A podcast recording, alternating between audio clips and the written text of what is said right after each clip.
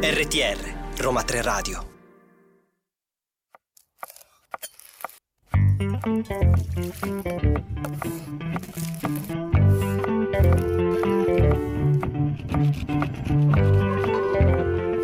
La scienza? In credenza? Buon pomeriggio a tutti e benvenuti a una nuova puntata della Scienza in Credenza. Buon pomeriggio Alessandra. Buon pomeriggio Paolo, buon pomeriggio a tutti. Eccoci, siamo pronti anche oggi a parlare di un nuovo alimento, di un nuovo prodotto. Prima però di annunciarlo, io direi facciamo le nostre solite, io faccio il mio solito lavoro, ovvero dico i nostri contatti. Vai, io vai. parto A te subito così, io ho sempre questo onore. Vi dico che ci potete seguire su Facebook e TikTok come Roma del Radio con il 3 scritto a lettere. Continuate ad ascoltarci sul nostro sito di radio.uniroma3.it con il 3 scritto questa volta a numero, non mi sono sbagliata. E importantissimo, potete ascoltare tutte le nostre puntate su Roma del Radio Podcast su SoundCloud e Spotify. Ora ho fatto gli onori. Vai. Adesso Di cosa parliamo oggi? Oggi parliamo del grana padano DOP, Sua Maestà grana Sua padano Maestà, DOP. il re Il re dei eh, formaggi. il re dei formaggi, lo definiamolo italiani, così. possiamo dirlo, possiamo dirlo. E sì, è un prodotto fantastico e oggi, come sempre, lo mm, analizzeremo in lo tutto e per tutto. analizzeremo sotto vari punti di vista. for- E eh, io direi per iniziare un po' a mm, definire, mo- un po' ad inquadrare questo, questo formaggio, diamo un po' di dati, no? sì, Perché di dati. comunque eh, è un formaggio molto consumato, molto venduto soprattutto.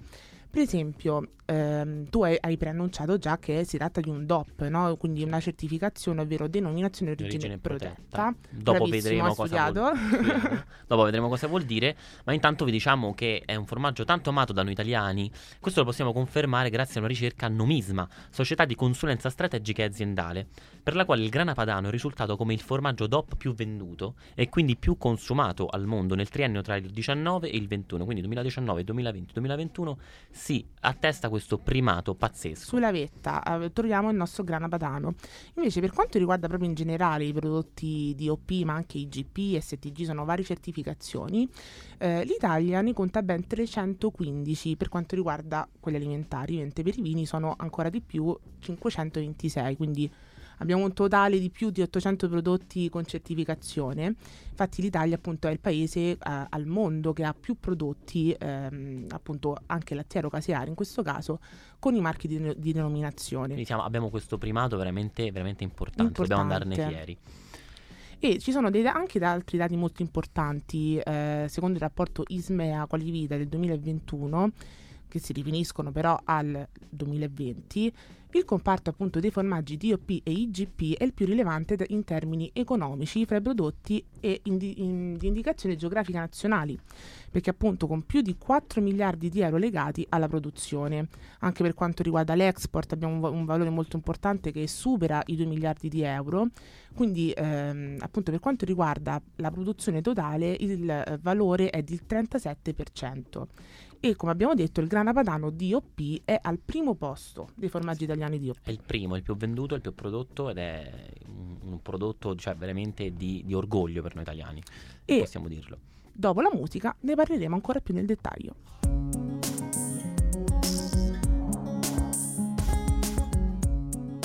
RTR Roma 3 Radio Move di NCE, spero di averlo pronunciato bene, e eh, iniziamo eh, qui alla Scienza in Credenza a parlare veramente del grana padano DOP. Io direi iniziamo sempre da quello che ci sta più a cuore, no? quindi dalla scienza. Facciamo un, Certo. un po' un cappello generale, che dici Paolo? Sì, intanto il grana padano DOP è un formaggio, E quindi fino a qua. che cos'è il formaggio? Allora, bisogna subito dire che secondo la nostra legislazione, quindi la legislazione italiana, il formaggio è il prodotto che si ricava dalla coagulazione acida e o presamica del latte intero, dopo vedremo cosa vuol dire. Quindi il latte intero o parzialmente scremato e- o della crema, anche facendo uso di fermenti selezionati e di sale da cucina. Quindi esclusivamente questo è il formaggio secondo noi italiani. Mentre secondo il Codex Alimentarius, ricordo il Codex Alimentarius è un insieme di regole e di, norma- e di normative elaborata dalla Codex Alimentarius Commission, una commissione istituita dalla FAO nel 1963. Per chi non sapesse cos'è la FAO, andatevi ad ascoltare la, la precedente Bravissimo, puntata della bravissimo. scienza in credenza. che ha lo scopo di facilitare gli scambi internazionali degli alimenti e preservare la corretta produzione e conservazione dei cibi. Quindi, secondo il Codex Alimentarius, il formaggio è il prodotto fresco e maturato derivato dal latte ottenuto per coagulazione del latte, appunto, che può essere sempre intero o parzialmente scremato, mediante caglio o altri coagulanti, compresi i fermenti lattici. Oppure può essere ottenuto anche da processi tecnologici capaci di dare un prodotto simile, un prodotto quindi simile per tutte le sue caratteristiche ai prodotti classificati come formaggi, quindi eh, raggruppa alcune categorie in più. E, mm, ad esempio la ricotta non può essere considerata per noi un formaggio perché è ottenuta da siero, ottenuto dalla fabbricazione di un altro formaggio. Quindi un siero che viene riscaldato alla temperatura di, 70 se- di 72 gradi e debolmente acidificato. Anche il mascarpone non, non è corretto chiamarlo un formaggio, ma piuttosto un latticino, in quanto ottenuto da panna pastorizzata e successivamente acidificata con acido citrico o acido acetico. Quindi questa è un'informazione secondo me fondamentale no? che ci fa capire eh, ancora di più tutte le differenze tra non solo in questo caso il grana padano ma dei formaggi in generale perché prima secondo me appunto di, eh, per parlare del grana padano bisogna capire bene cosa c'è dietro il codex Certo. alimentarius io lo definisco un po' la nostra Bibbia no? perché Certo. c'è de- la- tutta la legislazione alimentare all'interno ci aiuta in questo poi invece ehm, dopo, no? dopo tutte queste definizioni, nel pratico come facciamo a fare il formaggio? Certo, Questo come- è fondamentale. Ma è, è- è anche bellissimo perché è proprio una vera e propria magia, cioè la trasformazione dal latte a formaggio, come avviene? Allora, intanto per quanto riguarda come si produce, come si fa il formaggio, i passaggi eh, sono più o meno uguali per tutti i formaggi, no? Allora, mh, dapprima abbiamo appunto il, il latte, la matrice latte, ehm, che può essere crudo o pastorizzato, quindi si può partire da latte crudo o latte pastorizzato. Poi vedremo il nostro grana padano da cosa parte. E in seguito si aggiunge lo starter di fermenti lattici e il caglio. E qui mi devo fermare e fare un punto, perché Mm. dobbiamo parlare della coagulazione. Quindi come avviene questa, questa magia del formaggio attraverso la coagulazione? Lo andremo a scoprire dopo Dopo Celine Dion.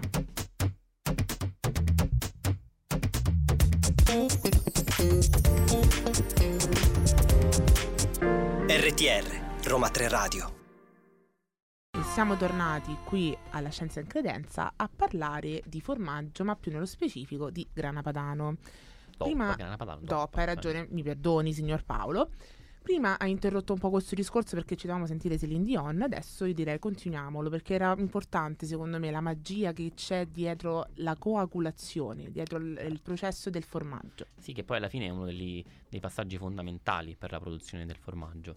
Quindi, appunto, alla base della produzione del formaggio c'è il fenomeno de- della coagulazione de- de- del latte, o meglio di alcune proteine all'interno del latte, che avviene in seguito a modificazioni fisico-chimiche delle caseine. Allora, che cosa sono le caseine? Le caseine sono una famiglia di proteine presenti nel latte. Ci sono le alfa, le beta e le K-caseine. Sono insolubili in acqua, quindi non possono sciogliersi in acqua. In chimica si dice che hanno gruppi idrofobici, quindi che hanno paura dell'acqua. E per questo nel latte si trovano sotto, di- sotto forma di tante micelle. Per capire meglio cosa sono. Per darci sono- un po' anche sì. un'immagine, no?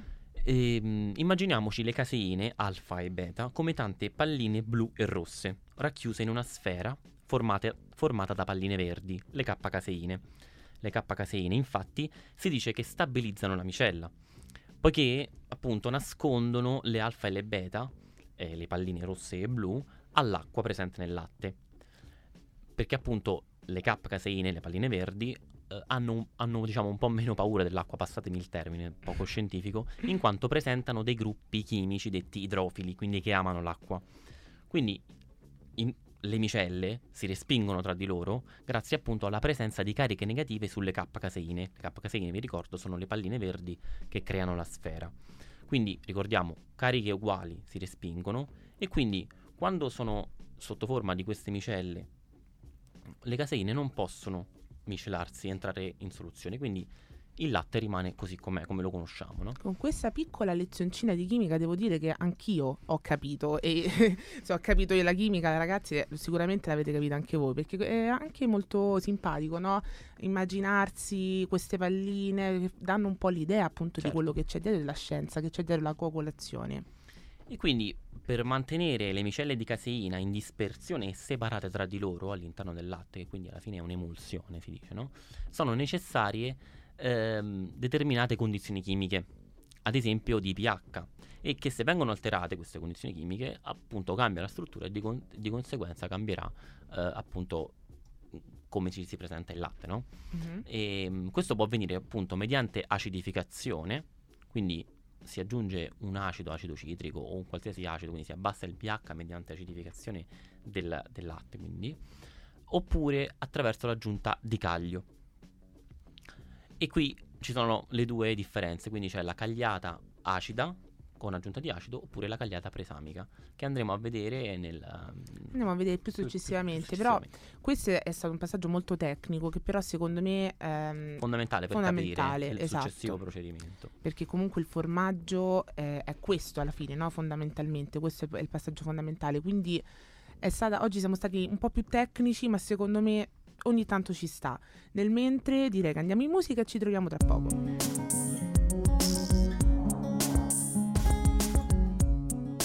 RTR Roma 3 Radio Eccoci qui di nuovo alla Scienza in Credenza a parlare di formaggio, a parlare in particolare di grana padano DOP. Ricordiamo DOP, denominazione di origine controllata, eh, eh, protetta, scusate. Scusate. Niente, oggi è andata venerdì, così. è venerdì per tutti e quindi stiamo parlando di coagulazione e eh, abbiamo detto quindi che esistono mm, due tipi di coagulazione, acida e presamica. Nella coagulazione acida ehm, che cosa eh, viene? Aggiunto un acido, mm, un acido quindi che abbassa il pH. L'abbassamento del pH determina una disgregazione di- delle micelle di caseina di cui abbiamo parlato prima, mm, formate dalle palline blu, rosse e verdi e eh, in seguito ad altre interazioni chimiche ehm, si viene a formare una cagliata di consistenza gelatinosa. Bisogna sottolineare però che il coagulo che si forma in seguito a questo tipo di, di- di- di cagliata, quindi mh, tramite aggiunta di acidi, è un, un, um, un coagulo più lasso e più morbido rispetto a quello ottenuto dal trattamento eh, con il caglio che vedremo successivamente, quindi con enzimi. Per questo motivo la coagulazione acida viene utilizzata solamente nella produzione dei formaggi più freschi e più molli, che si caratterizzano appunto per quel sapore acido e fresco e devono essere però consumati nel giro di pochi giorni. Quindi, mm, mm, per fare mm, un esempio, possiamo dire per esempio i fiocchi di latte, no? Ecco, quello Certo. è un, un esempio di coagulazione acida. Io devo E- dire i fiocchi di latte me li mangio volentieri, così, una piccola cosa che non c'entra niente, però... Eh sì, invece la coagulazione presamica invece avviene mediante il caglio.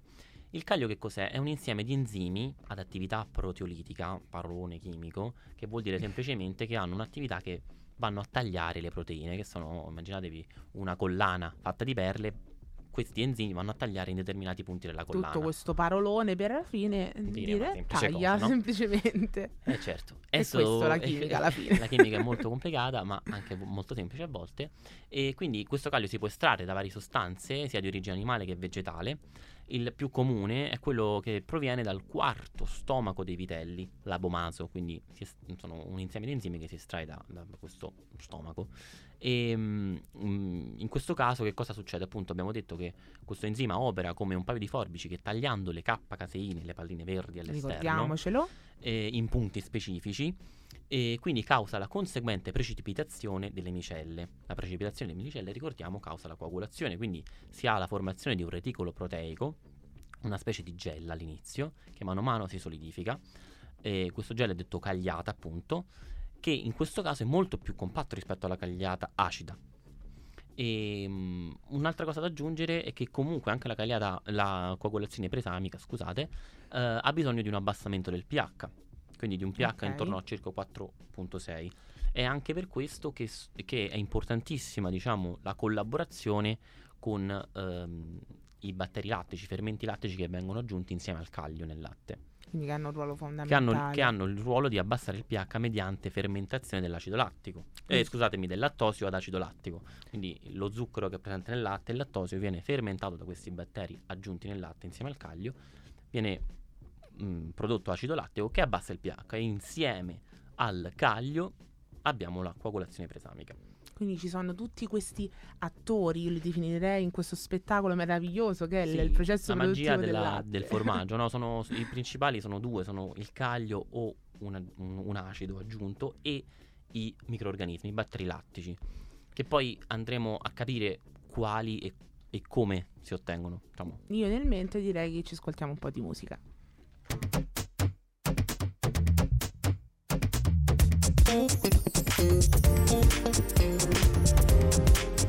RTR, Roma 3 Radio.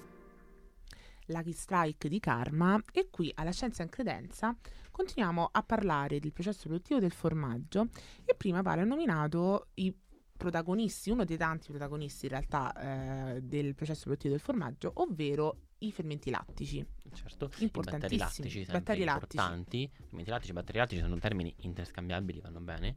E, mm, Grazie, meno male, non ho detto una cavolata. no, va benissimo. E hanno un ruolo importantissimo all'interno del formaggio, quindi abbiamo detto prima l'acidificazione che influenza quindi la struttura della cagliata e hanno anche un ruolo an- di, an- di essere degli antagonisti verso i batteri non desiderati, quindi mic- batteri e anche altri microorganismi non desiderati. Ehm, sono loro i responsabili della produzione eh, di sostanze che inibiscono eh, anche altri microorganismi anticaseari, quindi che mh, andrebbero a rovinare le nostre forme di formaggio o microorganismi addirittura patogeni e contribuiscono al processo di maturazione attraverso al- un'attività proteolitica, quindi sempre di diciamo, metabolismo delle proteine, di digestione, diciamo così, che appunto consiste nella trasformazione delle caseine da composto insolubile e insipido a un composto solubile e sapido. Eh, e poi sono la- mm, responsabili della liberazione di una serie di tantissimi aromi tipici di fermentazione eh, di alcuni carboidrati, di zuccheri, ma non solo, anche di aminoacidi, di lipidi e quindi mh, una miriade di reazioni biochimiche da loro Tutto, eh, tutto Cioè- questo che poi darà poi quegli sapori appunto e quegli odori tipici no, alla fine del, del prodotto finale, Certo. quindi del formaggio. Detto Poi- questo, io direi ehm, con questi eh, fermenti lattici, batteri lattici eh, che danno vita, volevi aggiungere qualcos'altro? No, ci Dimmi. fermiamo quindi al nostro, eh, diciamo, il nostro percorso di produzione del formaggio. Abbiamo quindi aggiunto il, il caglio e i fermenti lattici e adesso mm, andiamo avanti con... eh, Adesso andiamo avanti. eh, detto questo mh, processo fondamentale, io vi volevo par- parlare invece un po' degli aspetti nutrizionali, no? Perché ehm, possiamo dire che il grana padano DOP è definito anche un alimento funzionale. Questo perché? Perché eh, è naturalmente ricco di molecole con proprietà benefiche e protettive. E quindi diciamo che eh, apporta anche una grande quantità di nutrienti essenziali, che eh, questo è un concetto eh, che ci può dire che può essere inserito anche nella dieta di grandi e piccini o eh, può essere molto utile per esempio anche in gravidanza o nella fase del allattamento. E è importante da dire anche che nel grana padano non c'è il lattosio e quindi questo lo rende anche, eh, insomma, mh, eh, che anche le, per- le persone intolleranti possono consumarlo. Certo, perché questa è una conseguenza naturale del tipico processo di fabbricazione eh, con il quale si ottiene il formaggio, perché mh, il siero, eh, separandosi dalla cagliata, il siero è quella parte di, eh, diciamo, mh, acquosa e proteica che si separa quando la cagliata va a unirsi, in- le piccole parti del caglio vanno a unirsi in un unico, in un unico blocco, processo Esatto. della sinersi si chiama, e il caglio si porta, eh, scusatemi, il siero si porta con sé la maggior parte del lattosio. Infatti, dopo eh, appunto l'estrazione della cagliata, il formaggio viene fatto riposare per circa due giorni, quindi un 48 ore, durante le quali appunto i batteri lattici che appunto nominavi prima utilizzano quasi tutto il lattosio presente. Quindi che è rimasto dal... eh, Esatto. ok, certo. E eh, poi successivamente, dopo i nove mesi di stagionatura, che è il tempo minimo per diventare eh, appunto grana padano DOP, questo formaggio quindi risulta naturalmente privo di lattosio. Quindi, detto questo, io direi che riandiamo in musica e ci risentiamo tra poco.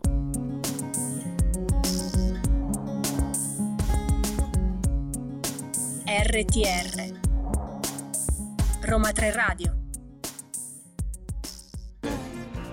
E continuiamo, non solitudine, no, formaggio noi vogliamo, vogliamo Grana Padano padano. Quindi continuiamo un po' a parlarne. Sì, dopo questa piccola, diciamo, eh, digressione sugli aspetti nutrizionali, torniamo sul processo produttivo. Quindi noi siamo partiti, in particolare diciamo che per il grana padano, padano DOP, scusate il gioco di parole, eh, il grana padano DOP si parte dal latte crudo.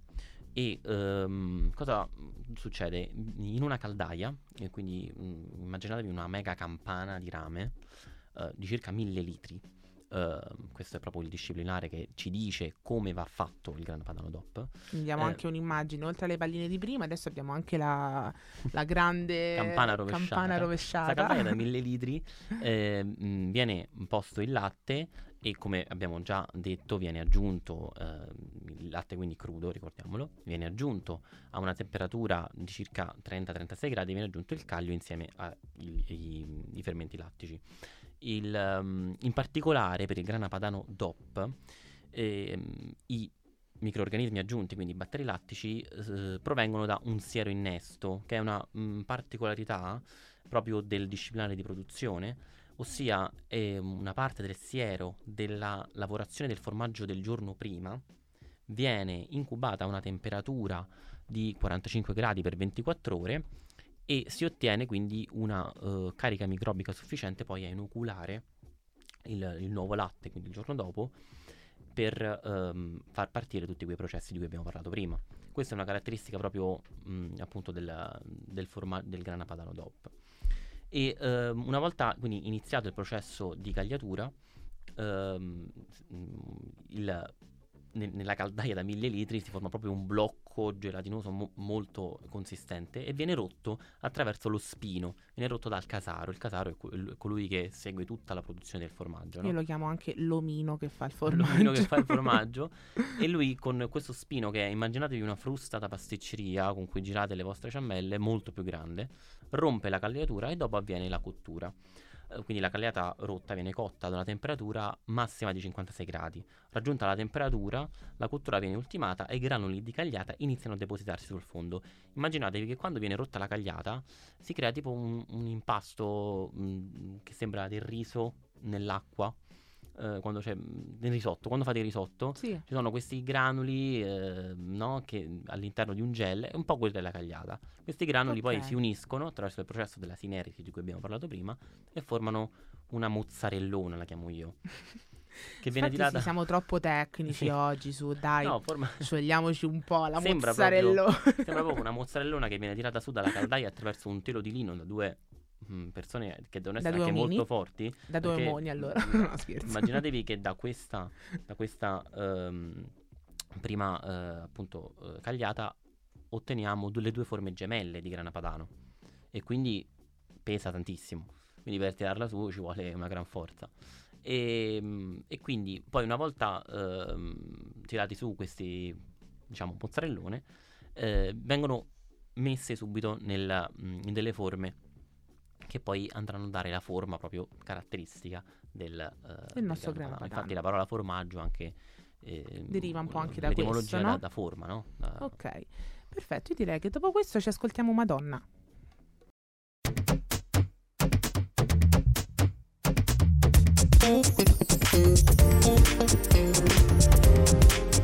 RTR, Roma 3 Radio. Eccoci qui alla scienza in credenza con la Isla Bonita. Parliamo sempre di grana padano DOP, di formaggio.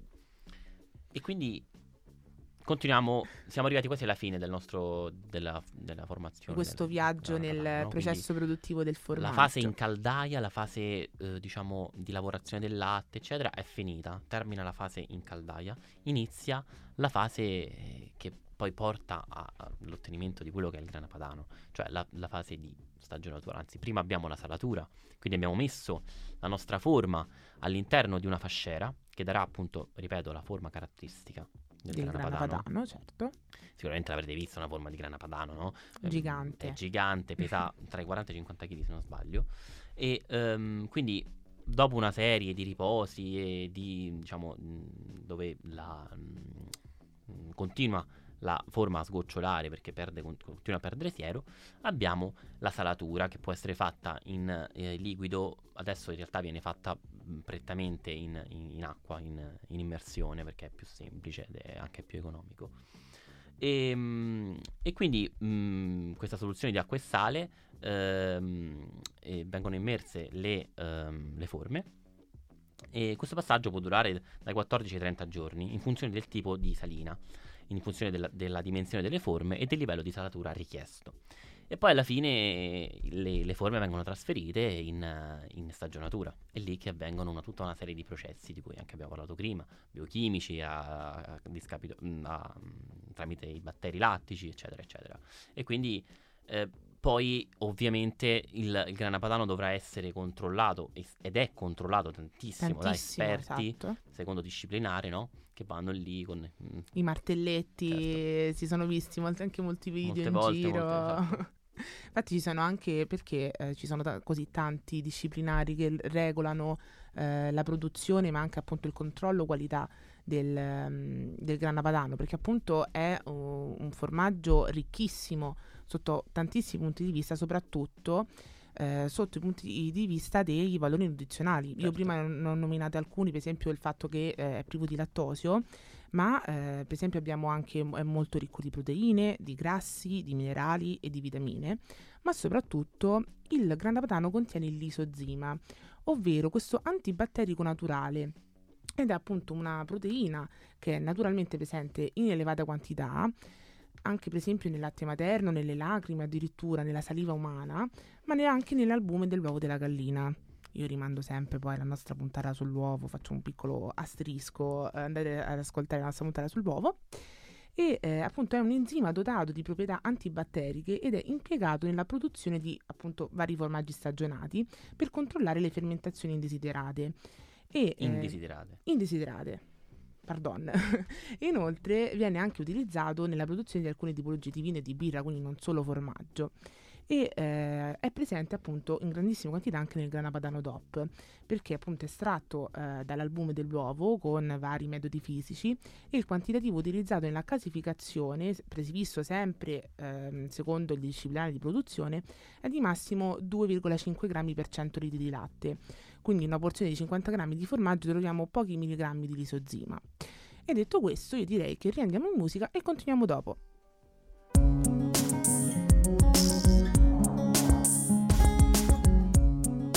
RTR Roma 3 Radio Carta da parati di Jacopo Ratini e eh, continuando a parlare del grana padano DOP, prima abbiamo nominato la stagionatura, giusto no? Esattamente. Un, un uh, processo fondamentale, un momento fondamentale. Sì, certo, quello che porta poi al vero e proprio grana padano che quindi abbiamo poi diverse esatto, stagionature. diverse stagionature. Abbiamo uh, il grana padano DOP stagionato dai 9 ai 16 mesi, il, l'oltre 16 mesi e il grana padano riserva che mh, mm, è stagionato oltre i 20 mesi, quindi dai 20 mesi in su. 20 mesi in su. E naturalmente eh, mano a mano che aumentano i mesi di stagionatura eh, aumenta l'attenzione verso la, la forma, cura, certo, la cura verso... verso. E, mh, quindi mh, prendendo ad esempio il grana padano stagionato oltre i 20 mesi eh, presenta una pasta a grana eh, molto evidente, si spezzetta facilmente sotto il coltello, no, sicuramente l'avrete visto, costellata di cristalli, quei cristalli che si vedono bianchi nel grana padano, no? eh, sono cristalli di tirosina. Ehm, che hanno quel colore eh, poi ehm, bianco rispetto alla pasta del grana padano che ha un colore eh, bianco e paglierino, no? Mm-hmm. E, quindi ovviamente la stagionatura influisce principalmente sulle caratteristiche organolettiche. Certo. quindi il formaggio stagionato dai 9-16 mesi risulta essere un po' più delicato, che ricorda il sapore di latte, mentre mh, oltre i 20 mesi iniziano a subentrare um, aromi più spiccati, più decisi. Ma anche per esempio nel formaggio stagionato oltre 16 mesi abbiamo già un gusto abbastanza saporito e pronunciato perché comunque ci avviciniamo anche, no? il, il, tempo eh, si allunga e quindi eh, risalgono, risaltano un po' eh, quei, eh, quei, sapori un po' più forti del, certo. del, parmigiano. Continuano ad agire sempre i microorganismi, i batteri lattici che vanno a conferire tutta una serie di eh, aromi, come precedentemente detto. Ma a questo punto io mi sono chiesto, Da dove nasce? cioè, quando, quando, dove, come nasce e perché il grana padano? Cioè, qual è la sua storia? Esatto, sì, perché eh, il grana padano, pensa Paolo, che inizia già da ben nove secoli fa. Infatti, intorno al 1135, i monaci cistercensi dell'abbazia di Chiaravalle, situata a mm, sud di Milano, non sapevano che avrebbero inventato il formaggio, che a oggi, appunto, come abbiamo detto anche all'inizio, è il più venduto, quindi il grana padano DOP. In quel tempo diversi interventi di bonifica della piaduna padana hanno favorito l'incrementarsi delle attività agricole e quindi anche dell'allevamento, portando ad un aumento della disponibilità di prodotti agro- agroalimentari. Infatti poi la produzione era superiore poi al fabbisogno della popolazione e gli alimenti altamente deperibili rischiavano poi di essere sprecati Quindi il latte pure, no? e quindi poi assolutamente anche il latte. Che poi Ehm, immagino eh, rappresentava un alimento super ricco, importantissimo, perché comunque contiene tantissimi nutrienti, che abbiamo detto, quindi sprecare quel latte sarebbe stato veramente un, gran peccato. Un gran peccato, infatti poi eh, spinti da, da questa necessità i monaci di Chiaravalle perfezionano poi la tecnica della casificazione Quindi già esistente. già Ah, esistente, ok. che poi ci hai anche spiegato benissimo anche tu prima, e eh, appunto anche aiutati un po' dal caso, no? perché eh, sono stati aiutati anche un po' dal caso, ma anche dall'alta qualità del latte del padano. Dopo una serie di esperimenti ottengono un formaggio a pasta dura che non deperisce nel tempo, ma fa della stagionatura appunto il suo punto di forza, come abbiamo detto poco fa, che la stagionatura dona quel- quei sapori, quegli odori tipici del grana padano. Quindi nasce un po' dall'esigenza di conservare e trasformare un alimento per portarlo avanti nel tempo. E adesso andiamo in musica.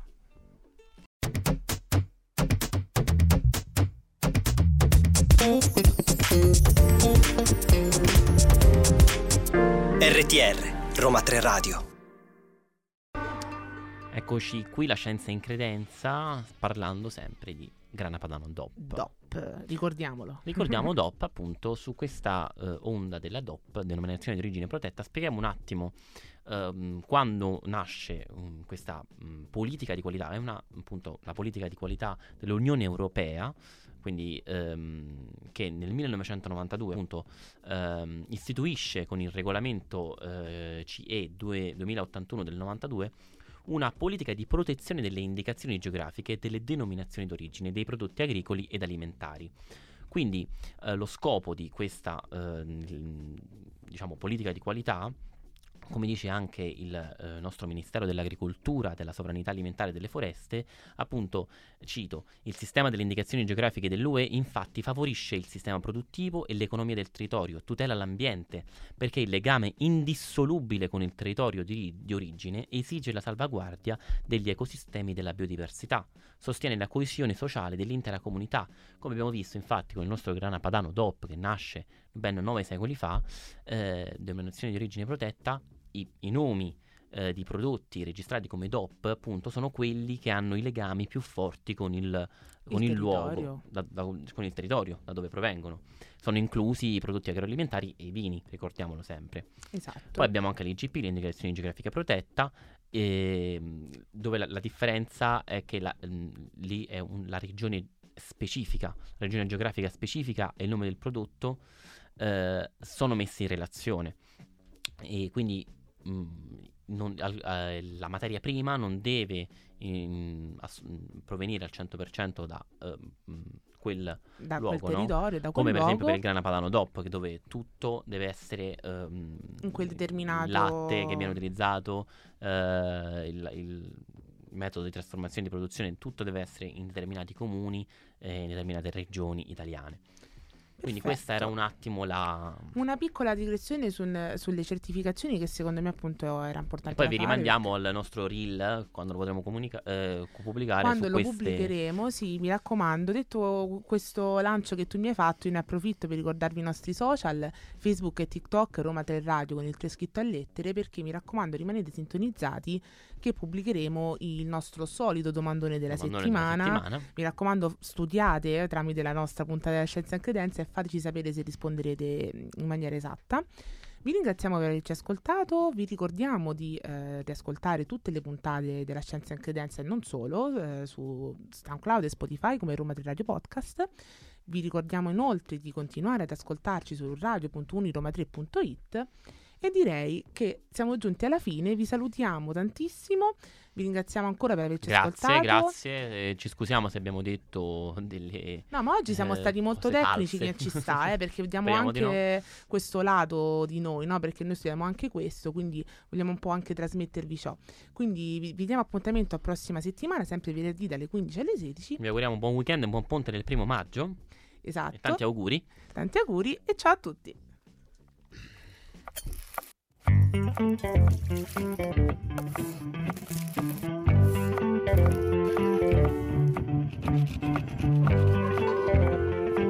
scienza?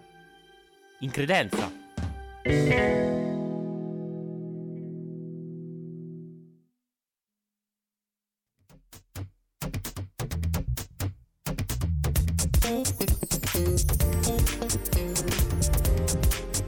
RTR, Roma 3 Radio.